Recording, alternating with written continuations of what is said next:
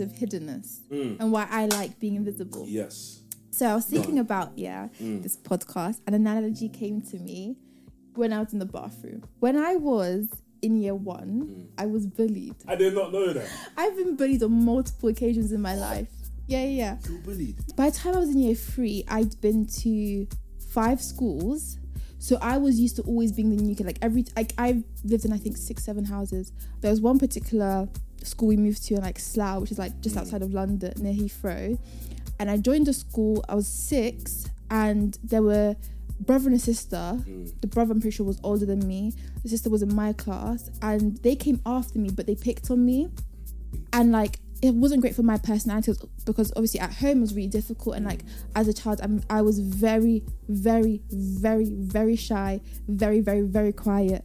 And I remember there was a fence that kind of separated the courtyard where the older kids would line up to go into the main building and the concrete playground. And obviously this fence, I'm 6, probably came up to my shoulder. I have a very vivid memory, I can even see it right now, hiding behind that fence for all of break time, and I could see them in the distance, and I would move if I could see them coming closer to me. And I think as an adult, I do the same thing of hiding behind the fence, trying to make myself small so that no one kind of sees me and no one has a reason to pick on me. Wow. Do you know what I mean? Because I still think, we spoke about how, if I post, I think everyone's going to be horrible to me. But if someone else posts, you're going to be so encouraged. They're going to be so encouraging. Go do your thing. But in my mind, it must be the case of I still see strangers in the wider world as those bullies I'm trying to hide from. Do you know what I mean? This is, wow. Yeah. That is deep. But that it does explain a lot, though. Yeah. To help just add some context. As to why. Yeah. But more starting this was such a... Yeah.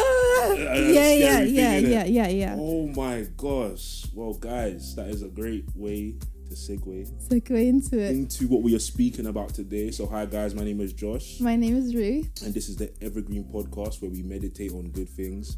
And today we are speaking about invisibility, specifically enjoying invisibility, and what it means to enjoy visibility, what it even is. So, could we start there? Yeah. What is invisibility, and why is it something to be enjoyed? Invisibility, I think, just obviously it's being hidden, it's not being noticed. Yeah. If we're talking about in an emotional context, it's not being seen, not being known or heard. In a physical context, it's not being seen, physically, I can't see you. Why is it something to be enjoyed? It depends on the context you're kind of talking about invisibility. If it's a creative context, it gives you time to get to know the person who's given you the gifts that you've been endowed.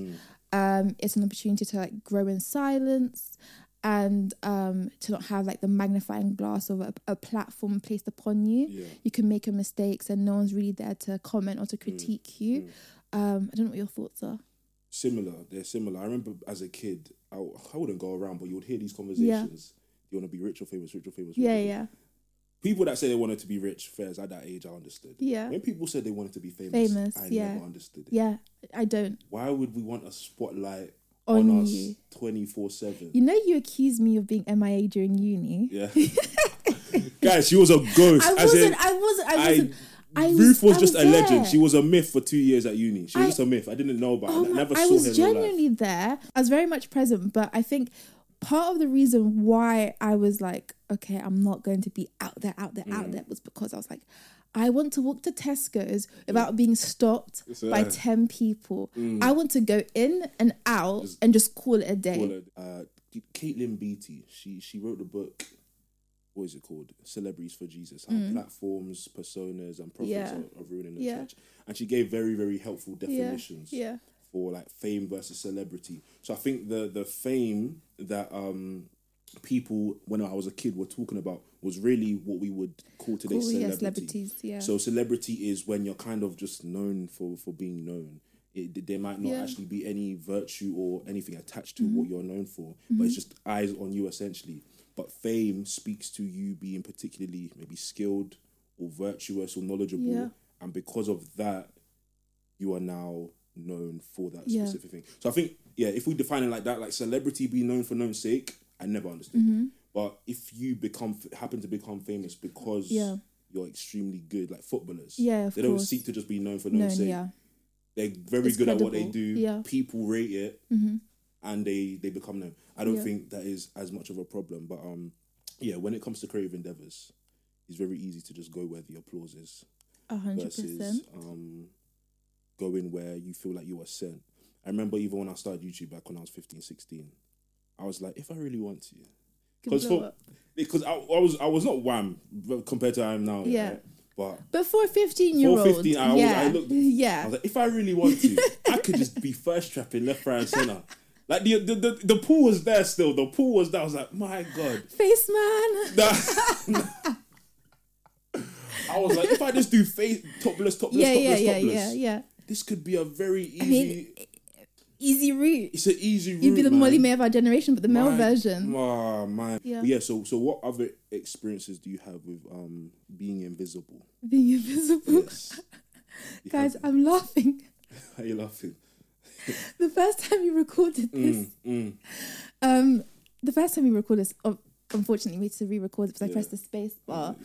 Josh asked me this question and I was like, what do you mean invisible? Like, when have I ever been invisible? Like, apart from, like, when it comes to creativity and gifts, like, I enjoy being invisible. But then I remembered, oh, no, shoot. Like, there has been moments where I felt invisible. Like when? Okay. Like, wow, why is my heart pounding? Basically, I think it's very natural, and I'm just going to say this so that I calm myself down. Yeah.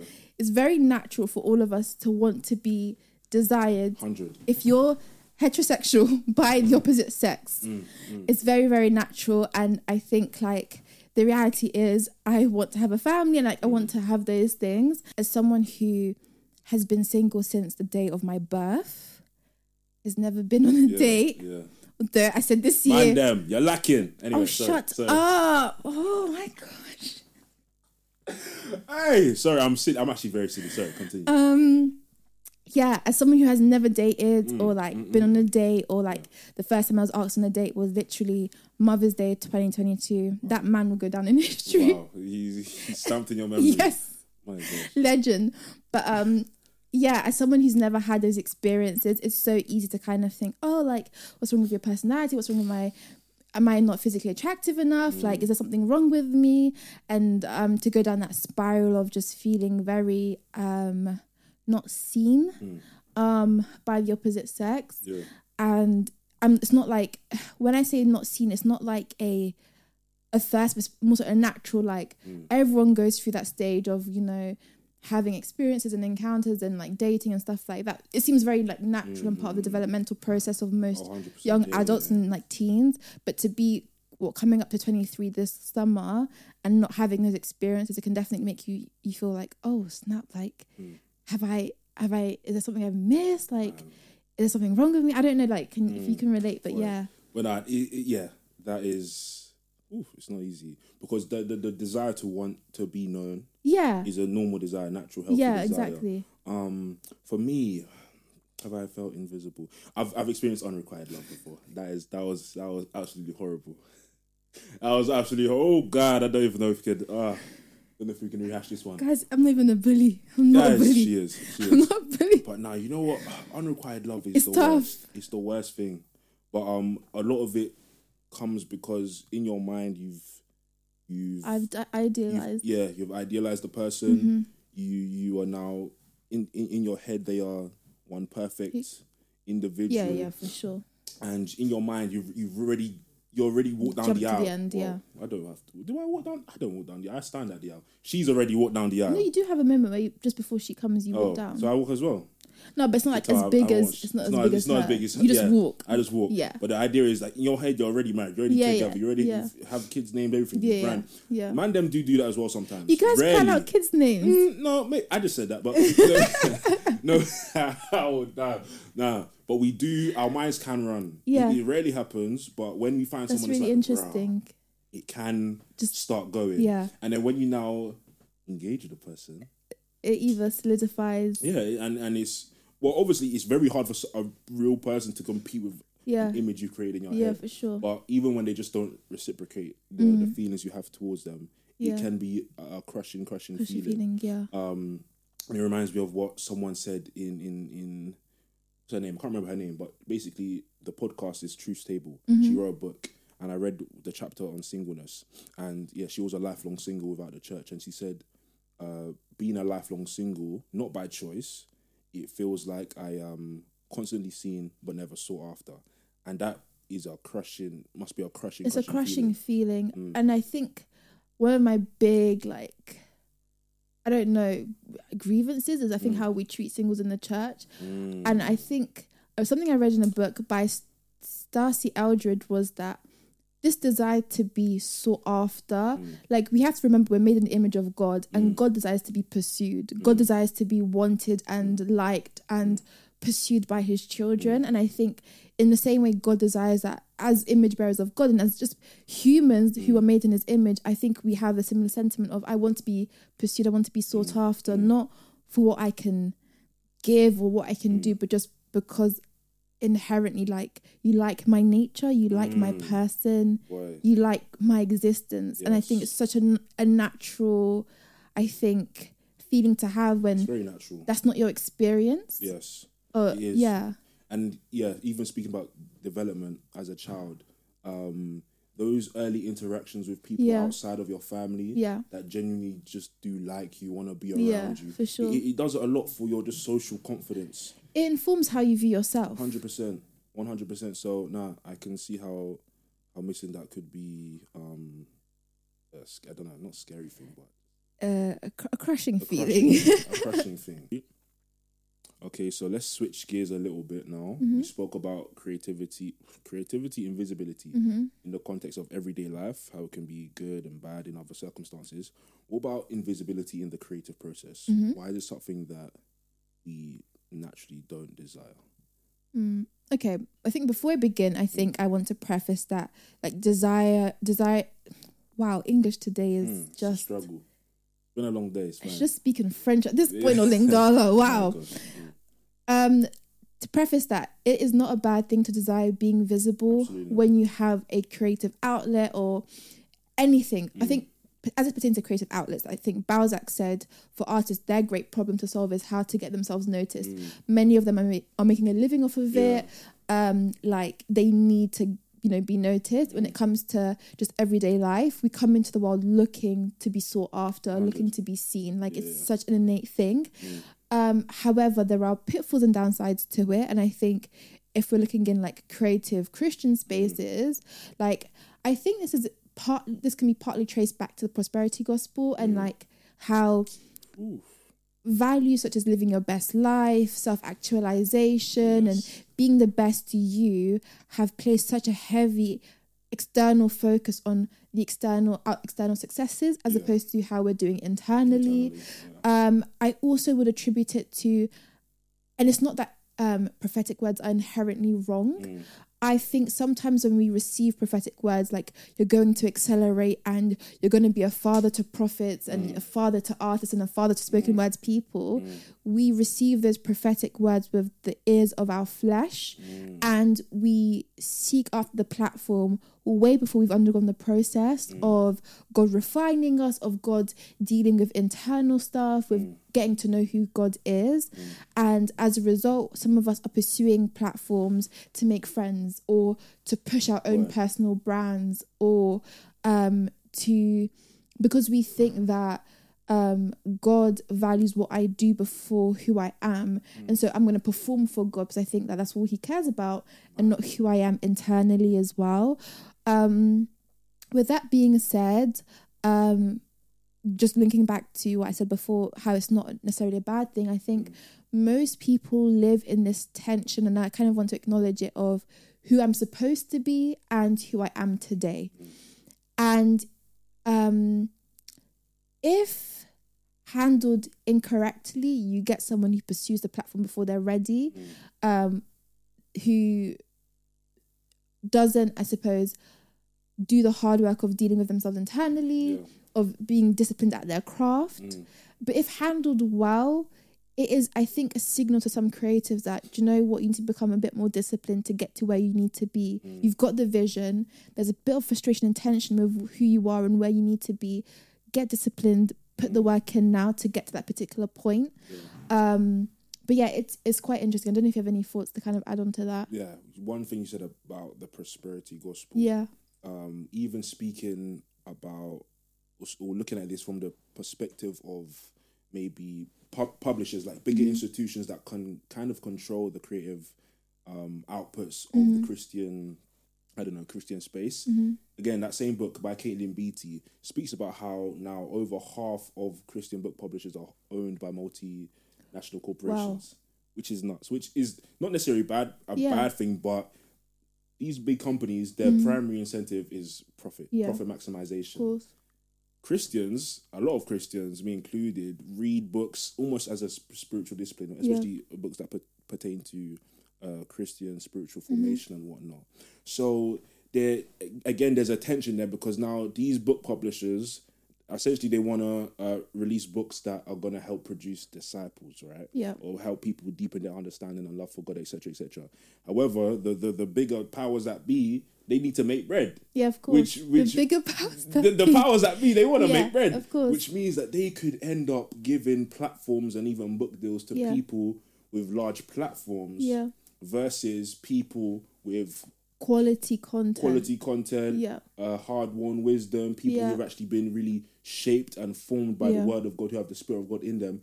And people now seeing this, they obviously see the people that have, millions of followers, get the book deals, get the publishing deals and whatnot, versus pastors who have been working faithfully, diligently, in the church for 20, 30 years. Yeah.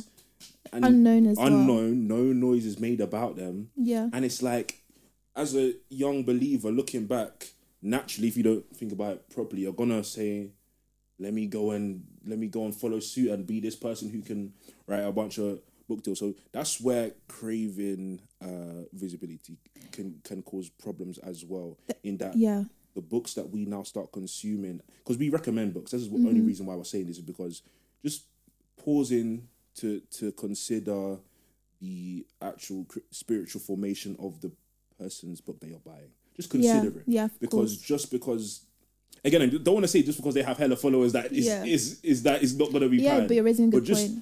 Just raising a point that there is an incentive that certain book publishers have, which can taint or skew the quality of stuff that is released. That's it's just a caution. It's not don't buy books for people who are bait. Nah, it's just a caution. And I think it's a good caution to make, because I think it highlights this idea that just because someone's visible doesn't mean that they are successful or that they are like credible.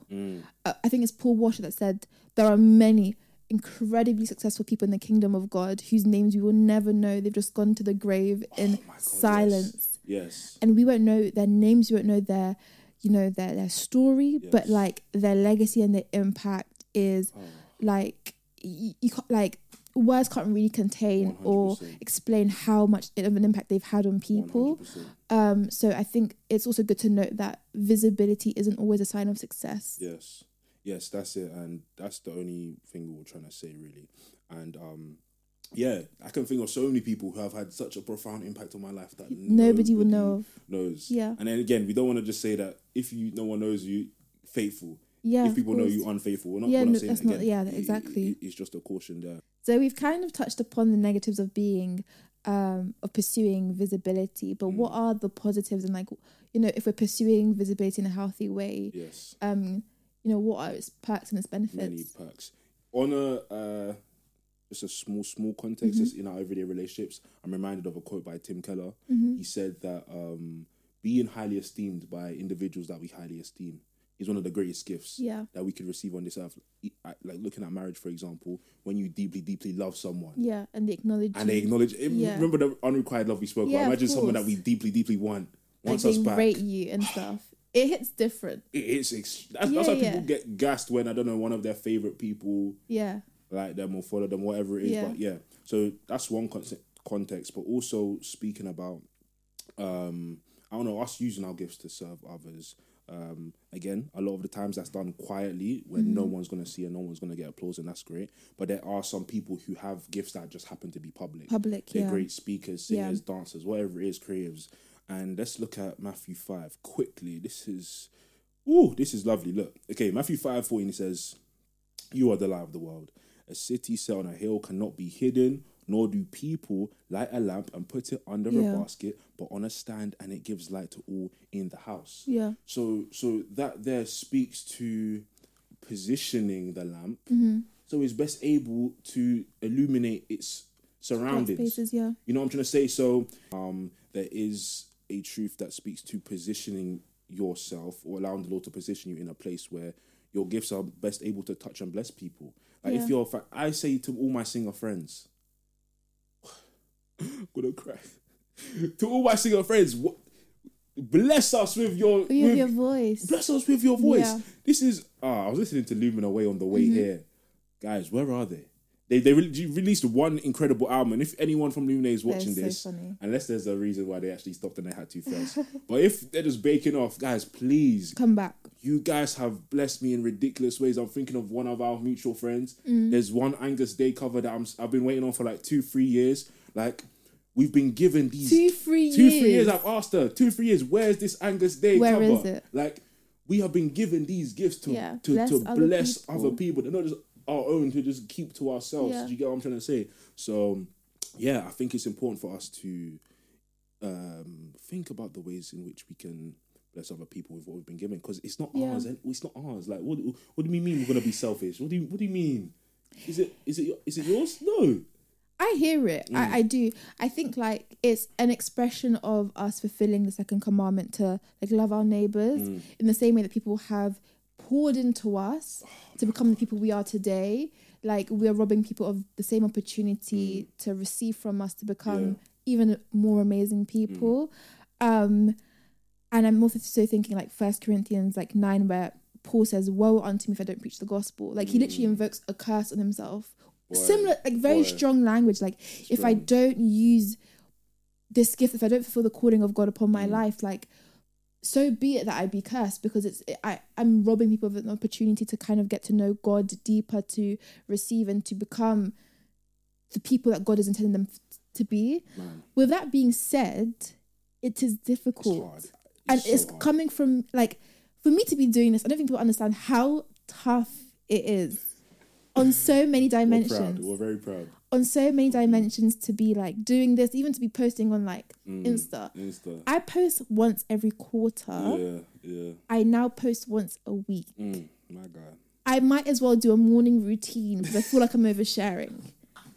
I might as well do a day in the life. No, big life. Like, I might as well just do it because, like, I'm oversharing. But it's tough, and I feel it is difficult. And I think it's a desire to control people's narrative of me. If I don't do stuff, you have no basis to judge me. But if I do stuff like this, you have a basis to judge me. Yeah. You know, you're hearing what I'm saying, like, you're seeing my face, you're seeing me, show up on your socials, like, there's basis for you to judge me. But if I play small, you have no reason to judge me. I can control the narrative of how you perceive me. Wow. And that perception would be, oh, she's just a quiet girl. You know what I mean? That's deeper stuff. It's a desire to play it safe. It's also reactionary in that I'm not taking it easy and taking it slowly. I'm still very much operating out of the desire to protect, and there's a threat every corner. Do you know what I mean? But it's kind of like, I'm no longer 6 years old, I'm now 22, and people on socials aren't the brother and sister duo that hurt me when I was younger. This is deep. Do you know what I mean? Yeah. But, like, that's what it feels like for someone like me who doesn't enjoy being seen or visible, to not show up and to play it small in everyday life, and not just on the platform. You know what I mean? When they're called to kind of share their gifts on a wider platform. Man, I think you sharing that story, I think, will help a lot of people. Yeah. And for someone for who this was so difficult for, you're here now. How did you give? So what made you? What gave you the confidence to now? What gave me the confidence and be visible with your? Not gifts. Us getting vulnerable on the podcast. Hey, we getting deep now.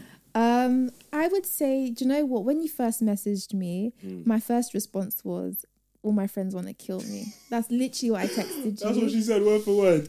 And it was because... YouTube, I might put something up. Yeah. And it was because... You guys know I don't like this stuff. Yeah, you don't. You don't. But I think I didn't want this to be another thing I regret not doing. That's like, there are so many things that I should have been doing. Like, if I think about even graduation, when I came back home, my mum, she, God bless her. She's been speaking to me since like forever about public speaking and other things as well. But when we came back on the train, she was like, Ruth, like, you're so good at this and that and this and that. Why don't you start using it more often? Like, share your story, like people need it, da da da da da da da. And like, it's really, I think I need like 10 people to speak to me. Like, my friends watching know they've spent time in my uni room, like encouraging me on different things. Even like modeling, for example, she was like to me, Ruth, take your Instagram seriously. Like, what are you doing? Like, it comes so natural to you to kind of pose in front of a camera. Like, what are you doing? So I think I just didn't want this to be another regret I had. But if we're like rooting it in biblical narratives, the story of the parable of the talents. In Matthew, if we look at that parable, when the master comes back and calls the last servant lazy and wicked, can we deep that? That's strong. Yeah, the lexicon for lazy and wicked, and for lazy specifically, and John Bevere has a great book on like using your gifts and stuff, but he says that one of it is being apathetic, it's an indifferent, it's not applying yourself, being not engaging or applying yourself to a particular thing. And that comes because, in part, because of fear, you don't engage and therefore you're apathetic, you're lazy. I don't like being called lazy. That's one thing I will pride myself in as being hardworking, but hearing that you're actually lazy because of the fear you allow in your life is very sobering, and you're apathetic. And I can say I was definitely apathetic in that, like, I've had many conversations with one of my friends where I would tell her, like, I think I'm so fearful that if I went to heaven right now, I wouldn't feel a type of way if God said, what do you do with your gifts? Like, that's how deep it was for me. You wouldn't feel a type of way. Obviously, like, I'm saying this as a human who's never seen God right now, but that's how I genuinely felt. Like, I wouldn't feel a type of way. And I think oftentimes when we're talking about, you know, Christians living in sin, we're always thinking about the ones doing pornography, the ones doing masturbation, the ones fornicating, the ones, as you know, who are alcoholics in the club, you know. No, like, let's be real. Like, we're always thinking about those people, like murder. We're thinking of the very bait stuff, but very like explicit. You know, God can not by virtue of God being God, but he can genuinely draw up very credible case as to why I am living in sin because of the amount of fear I allow into my life.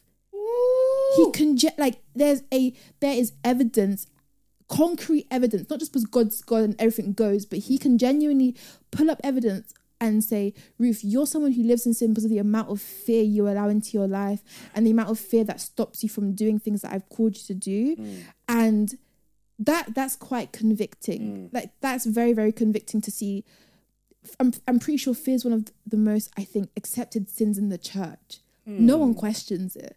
My gosh. You guys will point your finger and look at, you know, the person who, you know, had a child out of wedlock, or the person who, you know, got drunk and then came to church to go sing on stage. Like, we'll point and debate stuff, but we won't really deep know. So a lot of us are living in sin, and that is shown by the amount of fear we allow into our lives. And then bringing it back to the parable, he says wicked. Wicked meaning you're actually worthless to me. Do I want to be called lazy and wicked by my daddy God? I don't think so. Absolutely not. I don't want to be called lazy and wicked. And I don't want to live a life of regret either. I don't want to look back when I'm 40 years old and think, oh, you know, I could have done that. And actually, I had these abilities. I'm someone who definitely struggles with... I don't see the stuff that other people see in me. I know Louis Farrakhan is much like this, where his wife and people around him, his entourage, will say, Louis, you can do this, you can do that. And a lot of his success has been because of his entourage and saying, you know, you've got a great ability when it comes to speaking and interviewing. And I'm very much the same, where I don't see all of my abilities and my gifts, but if I trust that you've come to me because you've seen something, I'm going to go by faith and think my friends aren't dumb and they're not going to publicly embarrass me. Wow. But their discernment of me and their judgment of me is right. Man. So then we walk by faith. Right. So that's the answer. You're, that's a very long-winded answer. Yeah. I'm so sorry for rambling. No, it's good. It was helpful. Yeah. So you're walking by faith, essentially. Yeah. Whew. Oh, you thank God for it, man. Yeah. I'm proud. I'm so happy, man. I'm so happy that you're doing this, because I knew it would be a big thing for you. Yeah, of course. When you were like, Josh, no. You were bugging up. No. I really was. You're really here. Like, yeah. And it's wonderful. It's beautiful. So, yeah. So to anyone listening who's struggling with like crippling fear. Yeah. One thing that helped me is just understanding that fear, anxiety, discouragement, all these feelings of inadequacy, they're feelings that are common to man. Yeah, of course. They're feelings that are common to man. I know that for me, when I was a kid, I used to think I was the only one that was scared or nervous, because everyone kind of looks like, they're on the surface, confident. They look confident, ready, planned. And I know what's going on in my mind. Yeah. I know what's happening. I know I'm not confident. I know I'm scared. Even with football, for example, guys, for those of you who don't know.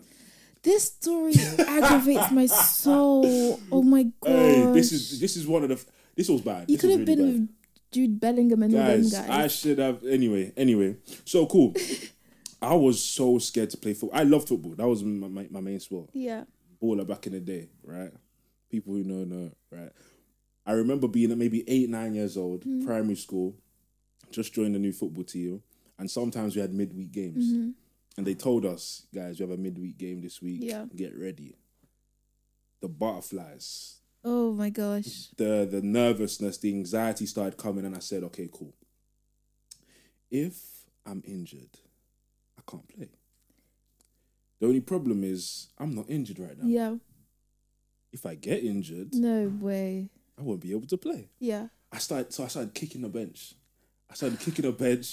In hope of hurting my foot to the point where I couldn't play. This is nuts. Just deep. No, this is actually insane. This is mad. Like, it's not self-harm, but it's self-harm. This is pretty much is. Yeah, like, yeah. I was willing to take my foot out just so that I would have a legitimate excuse to not play the game. In the end, I couldn't kick the bench hard enough to actually get injured. I can't remember if I played or whatnot. But I just remember that day and thinking, this fear and anxiety has to...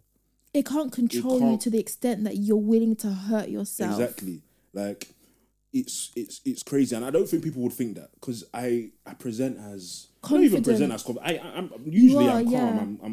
But there are times where discouragement and nerves, they just try and really paralyze me. Yeah. But yeah, that's just an encouragement to someone to say, like, listen, we all go through it.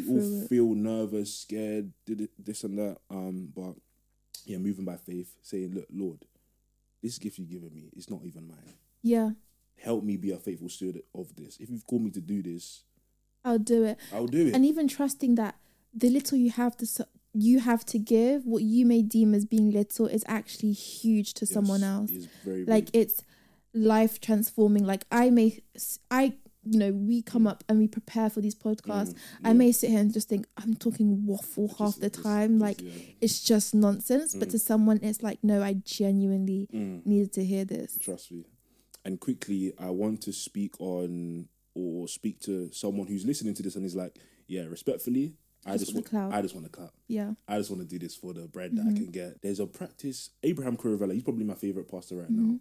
And he speaks about practicing obscurity, or practicing going to the quote unquote low places where you don't get no applause, where you're just serving in your local church. Maybe, I don't know what your responsibility is to set the chairs, to do the beauty in that, and how the Lord really delights in that. And we spoke about this previously, how there ought to be things in our Christian life that we do with our right hand that our left hand just does not see. Yeah. So yeah, if you're that person listening and you're just like, I want the clout, I would say submit that to the Lord first. That's not something to just ignore and to say, I agree. Yeah. It's not something to just say, I'm just going to try and ignore this desire. No, the Lord sees it anyway. And he may have put it there for a reason, for good reason. Exactly. So submit it to the Lord and say, Lord, look, I can't lie. I just want to be known for known's sake. Yeah. help me with this, help me truly seek your glory, seek to serve people diligently, etc., etc., and go from there. And I also want to speak to individuals with friends who might be doing great things publicly, online and whatnot. And I just want to say that as a friend of someone who's doing great stuff online and is very, quote unquote, well-known, you have an extremely important role in their life, because this desire to be fully known and to fully know other people cannot be ultimately mediated through online relationships. You need to have friends who, even family members, who remind you that your value is not in your platform, your value is not even in your gift or how incredibly you communicate or whatever it is, but your value is that you are a son of daughter of the Lord, that you're made in his image, that he loves you even before you lift a finger for him, etc., etc. So if you are a friend of someone who's popping online or whatever it is, just understand that they still need you. Of course. Because they have however many thousands of followers or whatever it is, they still need you. And your accountability. And your accountability as well. Yeah, so don't underestimate the role you play in their lives. I can think of so many great people who are really great at doing that and great at reminding me and others that, listen, regardless of whether you speak and hundreds of thousands of people listen or one person listens, don't forget what your true value is and whatnot. So, that's good. I think, like, back to the, I'm going to just jump around, the clout point, okay? Very rarely do you find overnight successes. That's a very rare occurrence. People are working diligently even before we even know their names. And also, I think God clocks in time for the majority of us where we're going to be hidden. It is naive to think that the living God, Jesus Christ himself, went 30 years in obscurity. We didn't hear about him. Came into ministry at 30 years old, left earth at 33 years old. Why, if he went through that, why do you think you're not going to go through that as well? Like, it's very naive to think that I'm exempt from a process of being developed in private and being dealt with by God. Even think Joseph as well. The point, like, he knew he was going to be, you know, in the future, he's going to be ruler. But it took him, I'm pretty sure, between 17 and 30 before he actually got there, a period of being hidden and placed into obscurity. Paul as well, even. Paul was away for 3 years. Yeah. So it is a very natural part of the process before you get to the platform to go through a process of being hidden. And that's not to say that the place of the platform is better than where you are, but it's more so who you are on the platform is a reflection of who you were in obscurity. I highly doubt Jesus was making rubbish chairs and tables. I highly doubt he was not a diligent carpenter. I highly doubt it. Like, I genuinely do. That the living God was making rubbish chairs. He had poor customer service, saying he's gonna come at 7 p.m. to deliver his chair. He came at 10 p.m. I doubt it. No, because MUAs are doing it these days. Do you know what I mean? Like, I highly doubt it. And so I think, like, who you are on a platform is merely who you are, you know, who you were in private, who you were off the platform. And going back to the role of friends and family in our lives, like, my siblings they will humble me. This podcast, do they care? I think, I'm pretty sure none of them have even listened. Like, you're no one. Like, who are you? No, but who are you? Like, they're very, very humbling. And I think, as well as your friends being there to ground you, that you're not your work, they're also there to humble you as well. Like, you are not that big of a deal. Like, get over yourself. Yeah. You were just an ordinary person. I saw you throw up last night. I've seen you wake up in the morning. I've seen your diapers. I've seen you in every state. Like, chill out. Do you know what I mean? So I think, as well as, you know, for those who are visible, like, just take it easy is all I can say. Like, don't take yourself too seriously. Couple of practical points or tips for people who are creatives, navigating, trying to be visible. I guess. Yeah, so just some encouragement for them, practical tips for stepping out and being bold enough to do something. I think one thing would be, well, a couple of things. One would be get to know the person who has given you the gift. First, like, get to know your craft, yes, and perfect your craft. When I talk about perfection, I'm talking about, you know, not making mistakes, but get excellent at, you know, engaging with your craft, but also get to know the one who's given you that craft. He's the one who's going to inspire you and really sustain you in ensuring that you handle his gift correctly. I think it's also an opportunity to deal with your ego. A lot of us really struggle with ego in that we can't accept the fact that when we first begin our creative endeavors, we're going to be producing mediocre work. Like it's expected. It's not even like a question of if I produce mediocre work, it's when I produce mediocre work. And so it's definitely about accepting that and learning that you're on a process to becoming better. I would also say take people behind the scenes. People love the journey behind the scenes. It helps them connect with you and realize the journey that you're on. And I'd finally say be so good that they just can't ignore you. Cal Newport. Yeah. Just be so good at your craft. Be so diligent at your craft, even when people can't see you. And I'm reminded of the guy that went on Stephen Bartlett's podcast. I forget his name, but he's like a dating coach, relationship expert, and he had a YouTube channel, very small, like literally getting 5 views, 3 of them being his mum, but the content was excellent. Did you ever see it? Huh? Did you ever see it? No. So, but he was saying that his content, like, he done the research, he was like, you know, working hard as though people were watching him. And one of the clients he had actually knew Oprah. He didn't know this. And that client went to Oprah and said, "Oh, have you checked out this guy?" Bearing in mind he only has like 5 views on his YouTube channel, but because of his content, like, this client thought, you know, it was worth showing to Oprah. Oprah watched his YouTube channel, his videos, and he got a, if I'm not mistaken, a TV contract, a show contract from it because of how good his his content was. And I think it's definitely a call to be excellent even when no one's watching you, but someone is going to watch or is watching you. And you want to get to a point where when those key divine connections come and they notice you, you're ready. You're not scrambling to pull something together. You're already ready. Like he was putting the work in even before Oprah saw him, so that when Oprah saw him, he was ready to get to be, you know, given his TV contract. I think we're even speaking to ourselves, like, yeah, no, genuinely speaking to ourselves, like, we think of it. We think this is good, and the Lord has called us to say something, do this, right? But it's not like we have bare followers, subscribers, or whatnot, but we are faithfully stewarding what we have here. We're trying to make sure every episode is better than the previous episode. And it's well researched. It's well researched, and God willing, Oprah. That's not what I was going to say. What? That's not what I was saying. That's what I was going to say, but I hear it. Yes. Hi, Oprah, if you're watching. That is so funny.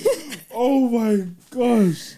Hey, but like, God willing, like, when we look back on this, we'll be like, wow, we are. Like, I'm proud of this. Even now, like, when I see it on Spotify, or whatever it is, I'm like, nah, I'm very happy with what it is that we're producing. Yeah. You know what I'm trying to say? I feel that's a good place to close, though. Yeah. I feel that's a very, very good place to close. Wow. Well, guys, thank you very, very much for listening. We hope you enjoyed that episode of the Evergreen Podcast, Enjoying Invisibility. We actually are doing a Q&A. Yes, we are. The season finale. I'm surprised I remembered. We're doing a Q&A for the season finale of this. So send us your questions. Yeah, if you want a question answered, we're actually shooting a bonus episode as well because of a question that was answered. So yeah, if you want a question answered, definitely just let us know, and we'll do that. And don't forget to like, comment, subscribe, follow, leave a rating. And a review, and give us feedback. If you know us personally, just message us. If you don't, just DM us on Insta. People send us very nice private messages. Yeah, they've been so sweet. We appreciate that still. Yeah. We appreciate that a lot. And it would be lovely if you've done the same thing on Apple Podcasts or something. And like Spotify and all those platforms. Yes. So yeah, that's it. That's it from us, guys. In a bit.